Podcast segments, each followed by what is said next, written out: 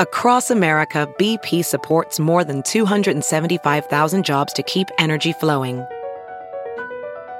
Jobs like updating turbines at one of our Indiana wind farms and producing more oil and gas with fewer operational emissions in the Gulf of Mexico. It's and, not or. See what doing both means for energy nationwide at bp.com slash investing in America. This ad-free episode of Out of Patience with Matthew Zachary is made possible through a grant provided by Jazz Pharmaceuticals.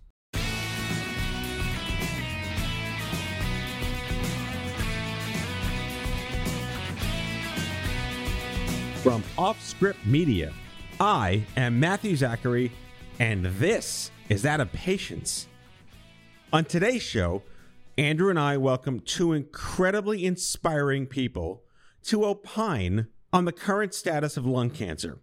You know, stigma, the increasing prevalence in young women, new treatment options, all that good stuff. And as an added bonus, both guests are cancer survivors because cancer survivor is the LinkedIn profile skill that no one wants to have. Anyway, Nina Beaty is the creator of the EmPat Cancer Project, a nonprofit that uses technology to increase meaningful communication for those with cancer, and a legacy friend of mine, Katie Brown, Vice President of Support and Survivorship Programs at the LUNGevity Foundation.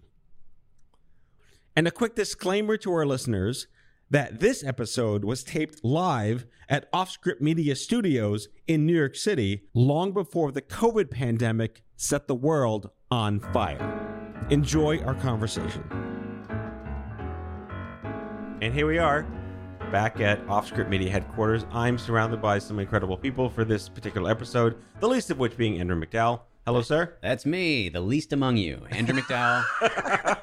Great to be here. But again, the throwback shows that I'm doing now, I get to reunite with incredible people who were part of my past, who are still part of my present, and will ideally be part of my future, who were the Breakfast Club, Rapscallion mod squads of people that were boots on the ground, yelling and screaming, and Katie Brown from LUNGevity. You were one of them way back in the day. I was. Welcome back, not to the stupid cancer show, but welcome back to sitting across from me with a microphone in front of your face.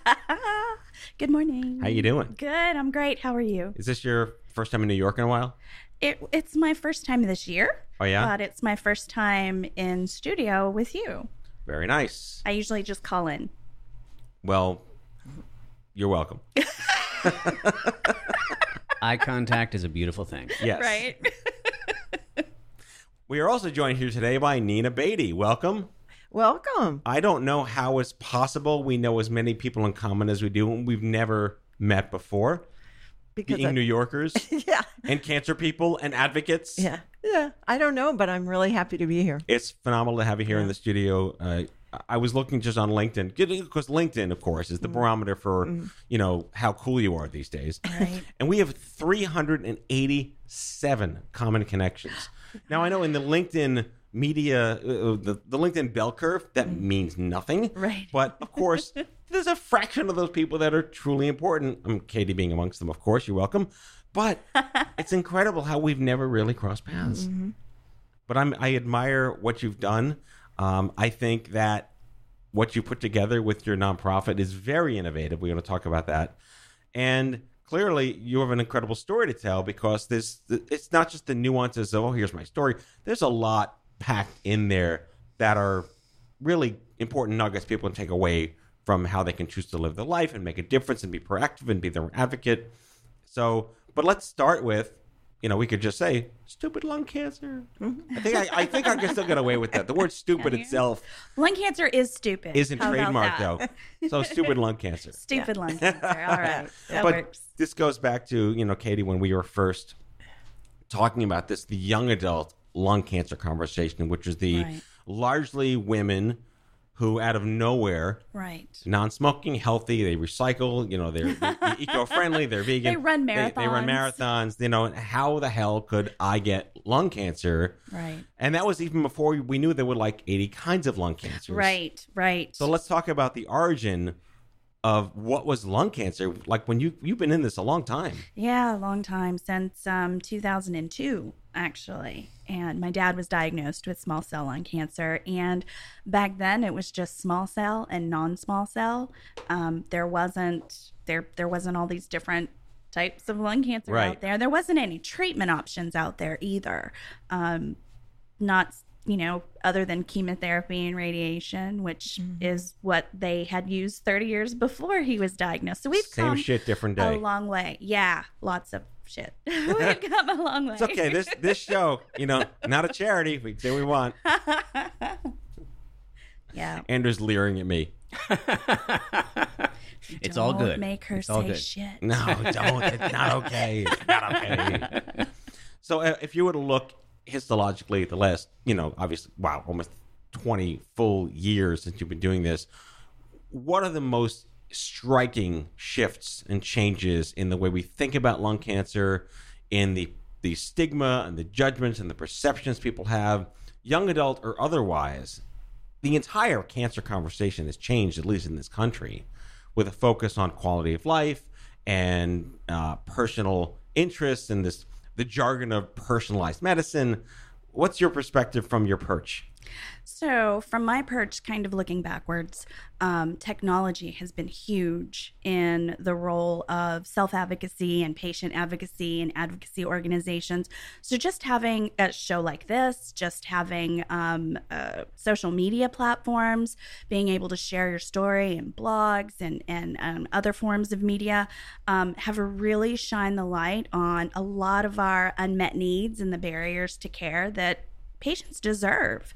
So I've seen just a huge progress in in that regard. Um, also, I've seen a lot of progress in terms of, of research in lung cancer because, like I said, with my dad's diagnosis, there were no real options for him. And today there are um, clinical trials that are keeping people alive, like stage four patients alive for decades. Well, that's the idea. the The landscape has drastically changed, and the the uh, I, I think about like how the FDA used to approve maybe four drugs a year, and then starting maybe in 2016 they were approving like like 60 drugs a year. Right. and then this one new indication was found to help another like the drug is uh it has tentacles good tentacles like Right. just because we're not targeting this drug is only for kidney cancer it also helps melanoma and it also helps hodgkin's lymphoma this idea of the these these unicorn drugs Right. have truly transformed the landscape but you're seeing that incredibly prevalent in lung cancer specifically specifically in lung cancer, and then with the identification of biomarkers in certain types of lung cancer, that also goes towards targeted therapies and precision medicine, and that's helping people live longer and better with lung cancer. especially the relapse Oh, patients too. That's a whole other world of like, you know, it's one thing to get it once and you think you're out of the woods and but then again, hey, you know, back with a vengeance and now even today there's stuff for you. Yes, absolutely. One question I'm curious about the fact that the FDA is processing more therapies and approving more therapies than they did in the past. Is that due to major innovations? Is it due to increased efficiency at the FDA? Is it due to increased advocacy? Is it all of them? Is it something else? Yeah, I would say all of the above. Um, I know at LUNGevity we have um, a great relationship with the folks at the FDA, and we make it a point to bring patients to the table so that they can see, you know, essentially who they're working for. And um, the patients let them know, you know, what what those gaps are and how they can sort of streamline the process and make things a little bit better. You know, patients want treatment options. Hmm. So let's hand it over to our special guest, Nina Beaty. You've been sitting there very patiently, like squirming to. I have so much to say. It is the floor is yours. You have an incredible story to tell. Take us away. Uh, well, I guess I came at the, the the fortunate time in life. I mean, it's so great because I was very aware. I was diagnosed in 2014, and at that time they did. Ha- uh, I was had standard treatment, which was chemo, radiation, and then prophylactic radiation to the brain. That was a hard one to decide on. Right. Um, but I just went and I found out that they have the same protocol in, in the BAM, British Association, and I thought, well, if they got it over there in England, they got it here. It isn't just a crazy American thing. Blimey. Blimey. so uh, that encouraged me to go be brave and go get the prophylactic brain radiation. You were given the choice, though. You were made aware of it. Uh, yes, and and uh, we'll put a pin on that because I've had to really coach people about that. So many people who are terrified the way I was to get when there's no evidence of cancer in your brain. It's hard to get people to say, "Oh yeah, I'm going to sign up for brain radio." Right. Woohoo! You know, like no, I don't think so. So it was a tough decision, but um, because I realized it was part of the protocol, the small cell moves really fast, um, as opposed to non-small cell. Yeah, let's talk about that because we were discussing before the show. I've done a lot of work in Mm. hematology, and there's Hodgkin's and non-Hodgkin's. Right. Thanks for naming that, docs.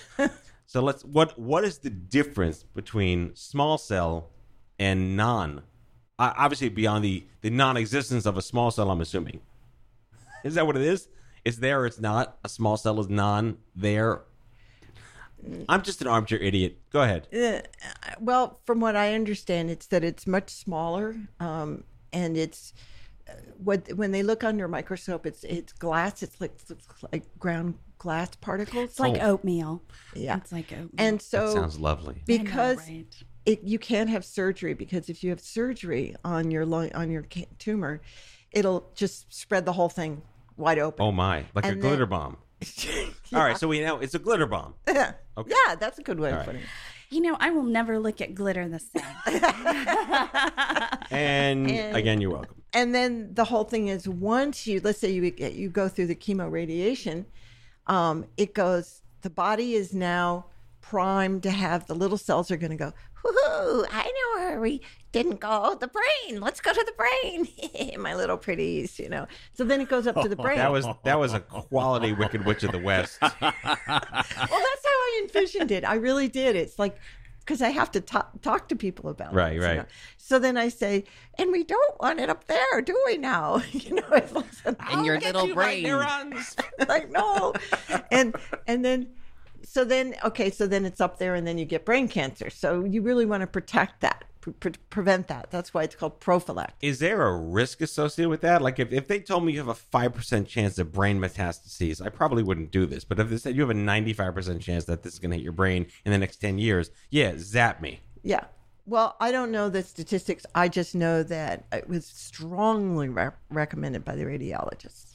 Yeah, it's um, small cell and non-small cell. So small cell is about fifteen percent of the di- the lung cancer diagnosis, and whereas non-small cell you'll have um, formed tumors or masses. Um, small cell is more like oatmeal. It's kind of and and I love the glitter analogy. I always thought of it, and that's so beautiful because I lost my dad to lung cancer. I always think of it as like a gunshot blast. Right. And so that's it's very difficult to do surgery or to do any type of targeted treatment on a gunshot blast or Right, glitter or oatmeal. Yeah. And so um, if you're very lucky and it's found by accident because there are no symptoms until later stages, um, some people might be able to have surgery, but the majority of people to date um, have had to have standard treatment, and it does tend to spread and the first place is that it goes is to the brain and that's where it went with my dad as well. Ah, Are there different stages of lung cancer, small cell, non-small cell, like like there are with other cancers? yeah so with non-small cell there is stage one through stage four. Um, after you know uh, stage three is metastatic outside of the lung. Um, and then with small cell historically it's been limited stage and extensive stage but now they're trying to put numbers on that Right. as well because they're coming out with they're doing a lot of research into small cell and they're coming out with some um, targeted treatment plans for those folks But it's nice to have a like a, a, a some kind of real scale attached to, you know, it's all right and holy shit. I'm I'm very aware of my breathing during this conversation. and, and the organs that I'm using to to do that breathing with. Yeah. So, what were your symptoms? Um, Speaking of breathing and I, yeah, lung cancer, I, I think what Katie said is right. I almost had almost no symptoms, um, except that I did Pilates and I had trouble holding my breath for four counts. And friends, this is kind of interesting. I had a lot of friends like, "Oh, it's winter. You just have some sort of respiratory thing," and but part of me knew because I was aware of my body that there was something slightly wrong, and so when I got to the point where I had an early detection scan, which is a whole other thing. Um, I wasn't. I went and got the scan partially because I think I was aware that um, something in the back of my mind told me it was a good, good thing to do. well, you know your body. Yeah. So I thought that's odd, and it turned out the fluid had already begun filling up in my lungs in reaction to the cancer. Wow. but it was it was way at the bottom of the lungs. They didn't even have to aspirate it. But I was diagnosed as um, treatable stage, and uh, it's treatable and untreatable, which is pretty horrifying. You know, That is the worst binary recommendation ever Right. from a doctor. I was like, Right. well, we you We you- can cure you or see ya. But actually, that happened to me. I Oh, sat boy. next to a woman where she was in the other category. Oh, she no. said they didn't tell me to go get some clinical trial. What, what, what? And then when I realized they well, there home, probably wasn't one then for her. You know, she was too advanced. right, right. But So, you know, they're yeah. working on mm. trials for advanced stage now too. Oh, yeah. So for someone who lost their dad to to extensive stage lung cancer, um, that's that's very exciting for me. Mm. I wish he would have been diagnosed today Right. rather than in 2002. Oh, for sure. But um, it's it's very exciting, especially for all of the patients that we support at LUNGevity. Yeah.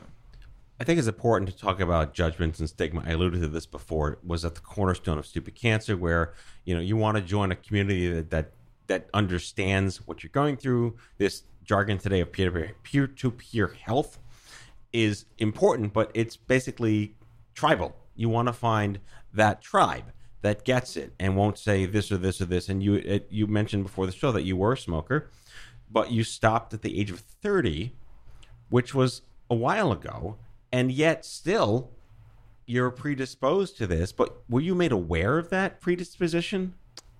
Not at all. I've I've actually had to tell people, did you smoke? I have had to be an advocate in a way, saying, did you smoke? If you gave up, it doesn't mean if you had a certain kind of smoking history that you won't get it the way I did when you turned sixty. You're not out of the woods Right. by going cold turkey. If you breathe, you're not out of the woods. Right. Oh, that's a good point. That's the only thing. You know, this this this fun running joke amongst my my cronies in the last 15 years is there's no such thing as prevention except maybe pet ownership. You know, don't get a dog and then you will never be an owner of a pet. There you go. Right. So what are the other causes of lung cancer? Well, there's pollution. The World Health Organization um, put out a, a report not too long ago about the effects of pollution um, for uh, for folks diagnosed with lung cancer who didn't have a smoking history. There's radon, there's asbestos.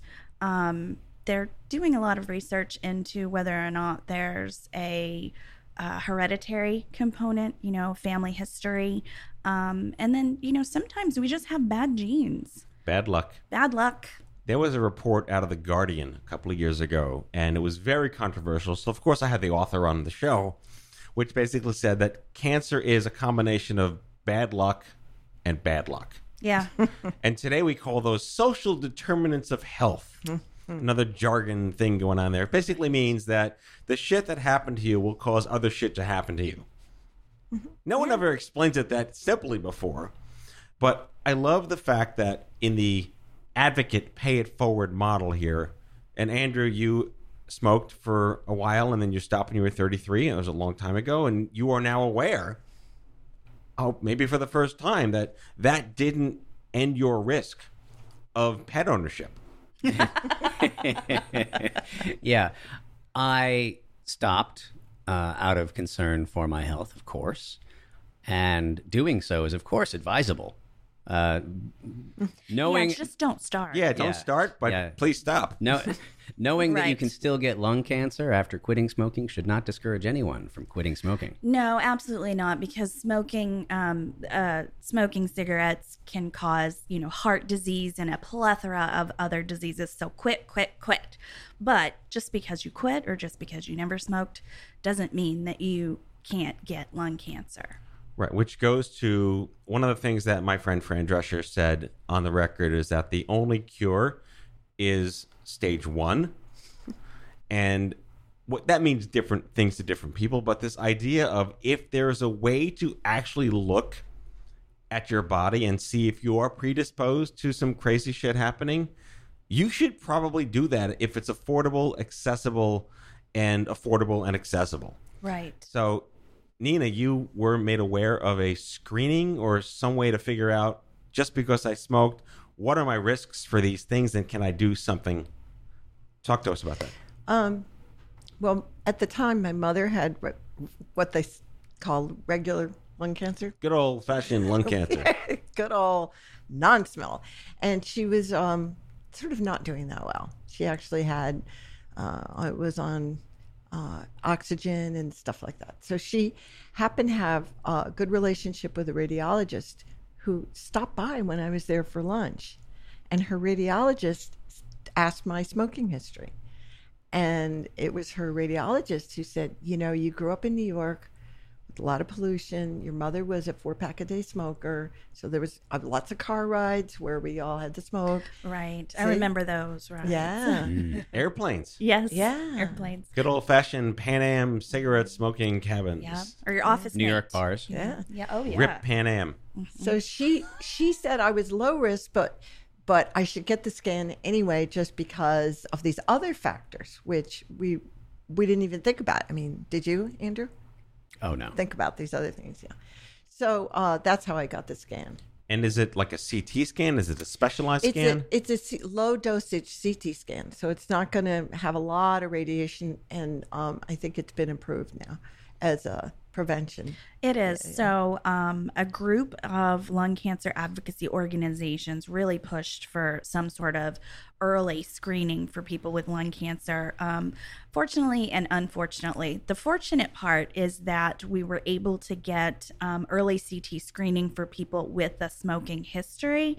Um, there are criteria. You have to be 55 or older. You have to have had um, a 30 pack year smoking history to qualify for that. Um, so that's either 30 years, one pack a day, or 15 years at two packs a day. Um, or and- seven and a half years at three packs a day. I could go on and on. you This is just math. And, Yeah. um, and I- I'm on- feeling oddly disappointed that I don't qualify for either of those. right. Well, maybe you do. You just don't know. you lie don't. to you us. might not remember. Right, right. It's a long time ago, the blackout years. It is.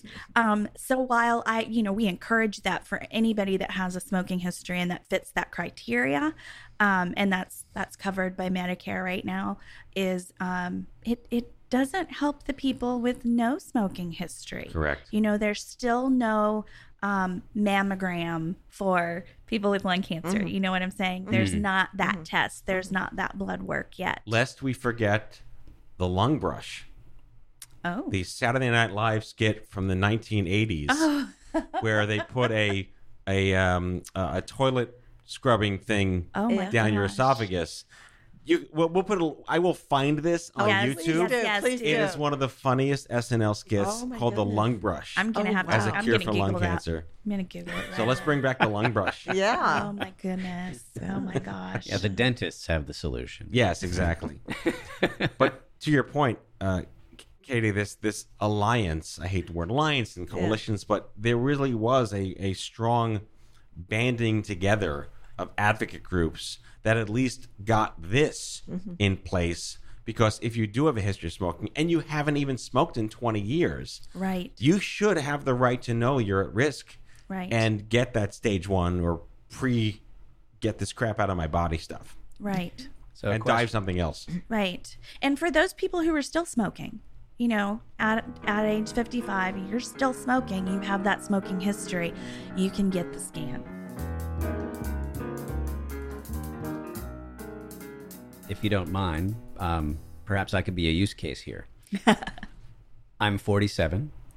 I did smoke uh, from the age of roughly 21, so I started late. What a fool. Uh, You- through, you don't belong here anymore. through 33. well, I was stupid, so Late I totally belong. um, so, would it be to my advantage and to the advantage of others in my position to seek out a scan, even if there was a significant expense associated with it? I would say that um, definitely have the conversation with your doctor. You know, you know your body. Have the conversation with your doctor. Um, if you have a fam- uh, cancer in your family, you know that might be something that they take into consideration. If the scan is affordable and will offer you peace of mind, um, I've I've had them done since I lost my dad. Um, I don't have a thirty pack history, but I have a really Shame great, on you. I know, right? but I have a really great doctor who knows that um, this is in my family, and I grew up in a smoking household, and that you know we're we're all at risk. So he he watches me. I'm like, you're gonna save my life. Nina, I like to talk about how when you enter the Shit Happens store, there's usually no greeter. But once you finish shopping in that store, you become the greeter for other people out there, and you are clearly doing that now. I want you to talk about how you funneled your advocacy efforts into this wonderful nonprofit initiative.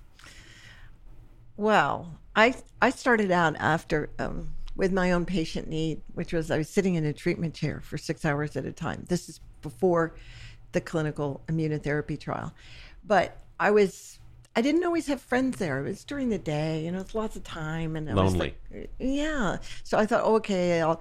I didn't have somebody answering questions like how am I. So I thought, oh, I'll just send a text, and then what I realized is that the emojis were pretty pathetic for what I wanted to say, which was tired, I'll talk to you later, or um, busy right now getting treatment or waiting for treatment. There's a lot of, so I ended up thinking, well, I wish I had my own set of emojis for, for while I'm in treatment to send to my friends, like as a quick hello uh, to them, let them know how I was doing. So, um, I did get through the first two years and I started um, creating characters based on some drawings I did. M, which stands for empathy, and Pat for patient. And um, I created 18 animated GIFs or animated emojis that are free uh, to download. Yeah, and, and if you are familiar with texting on on on iPhones, I think right, you can have custom stickers that live in your text universe out there, and you can very easily go to the App Store and look for EmPat, E M P A T, Yeah. and download these. And they're animated and they're fun, and I, it would be fun to see if they they can move into like the memoji space. Mm. or get your animated face just all sad or happy or ah. but it, it, it it's such an indicative product of having gone through an experience and seeing a gap in you know the mental health the emotional well-being the ending how do you end the isolation? How do you normalize it to the extent that it's even remotely possible to do? So kudos for that. What kind of response have you seen? Um, well, it's interesting which ones are very popular. And one of the ones is overwhelmed. I have one of my characters holding the, oh, oh, um, or hang on. the, start over from one of my characters. Yeah. I have one of my characters being overwhelmed, and it shows uh, a vista up over his head. So it's a, a you know, bar, a weight bar, Yeah. and the water's dripping, and he just, he just like he's under the weight of pressing. like atlas Yes, like Atlas. And uh, so it's just a lot of work for him to hold it up. And that's true from social workers to caregivers to patients. I think everybody feels it all comes on as a bit of a surprise and it's overwhelming from all those different aspects. So that's a very popular one. What I love about EmPat, mm. and there are, there are examples of people who've come up with greeting cards mm-hmm. that mm-hmm. provide the people connected to a person who's going through a therapy with a deeper understanding of the emotional impact of this experience. Mm-hmm. There are just a few notes on the piano that people tend to play when they hear that one of their friends is sick. Mm-hmm. And things like EmPat expose the rest of the piano. Look at you. Bravo, Andrew. piano. Yeah, yeah, yeah. The, and then yes, That's exactly because on some of mine, By Jack Handey. Right. I have having a good day and gratitude. Thank you, thank you so much for helping me today. Things like that. So I've hap- it goes the whole thing from I'm sad, I don't feel well to boy, I'm having a good day, and so Again, this this is so emblematic of how we find our way through, and just to say it again, become the greeter for the next person that un- invariably enters that shit happens store. Hmm. Right. And how far we've come. Yeah. Because, you know, in 2002, there wasn't all of these social platforms There was or no emojis or anything like Dial up. that. So we sh- there we was should play the. AOL dial up noise. There was dial up. I started a message board for people impacted by lung cancer. And so that that was a place for people just to connect and say, "Hey, I'm in the what what did you call it? The shit house." The shit, the shit happens lung cancer store. The shit house. No, no. That's when we got in trouble as kids. oh, sorry.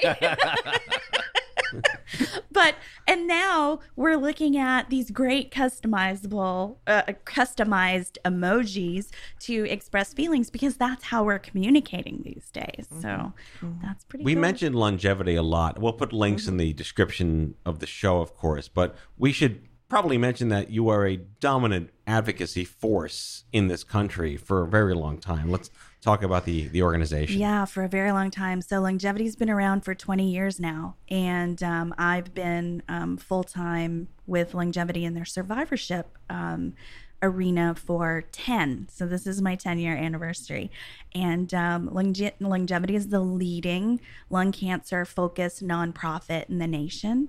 Uh, we have the most uh, lung cancer resources. We have a robust, the largest online community. We have amazing um, researchers and scientists on staff.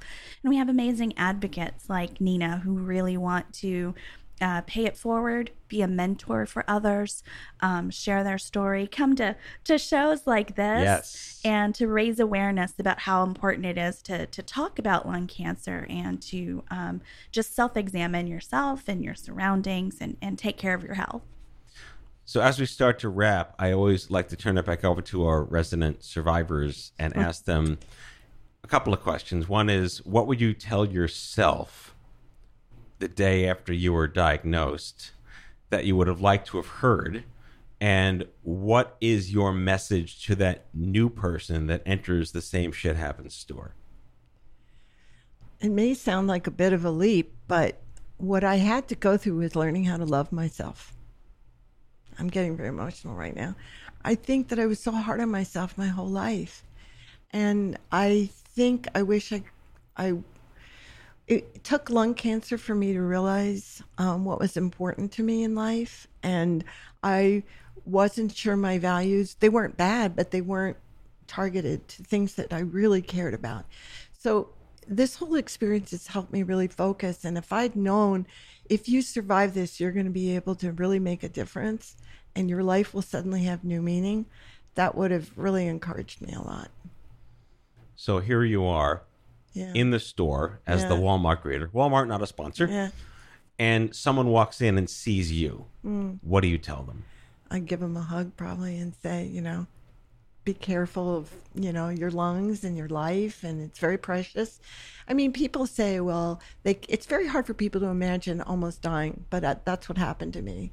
And so, um, when you've actually been through that experience, as people do in many other ways, not just with lung cancer, I realize that. But it really does change your perspective. So the person in Walmart would just say, You're lovable, matter, you matter to me. And here's a coupon code. I mean, what do you think? I believe that the you're not alone Yeah. still carries a lot of weight. Yeah. But these days, people want it backed up by show me how. And there are so many more ways Ah. to show them how today Uh-huh. than ever before because you can't know everything.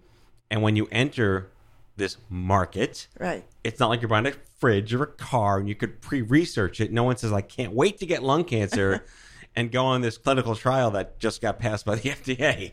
That doesn't happen. So, what a great way to to end the show on that fabulous note of empowerment. Beautiful. So, Katie Brown from LUNGevity, Nina Beaty, EmPat. What's the website? Uh, empatproject.com. EmPat Project. Again, we'll put links in the Yeah. episode description. And as always, Andrew McDowell, That's me, the Thank you. least among you. the least among us. That'll be my tagline for this episode only. okay. I will agree to that. All right, folks. Thanks again. We'll see you next time. Bye bye. That's all for today, folks. If you like the show, be sure to subscribe, leave a review, follow us on social, and tell all your friends to listen. Out of Patients with Matthew Zachary is a product of Offscrip Media. Our executive producer is Matthew Zachary. Our senior producers are Jen Horonjeff and Andrew McDowell. Darren Tunn is our production intern. It is recorded, mixed, and edited by Matthew Zachary. Our theme music is by the Mike Van Allen Quintet and by Mara.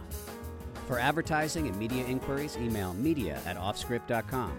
Hit us up at contact at offscript.com to share comments, feedback, and make guest recommendations. For more information, visit offscript.com.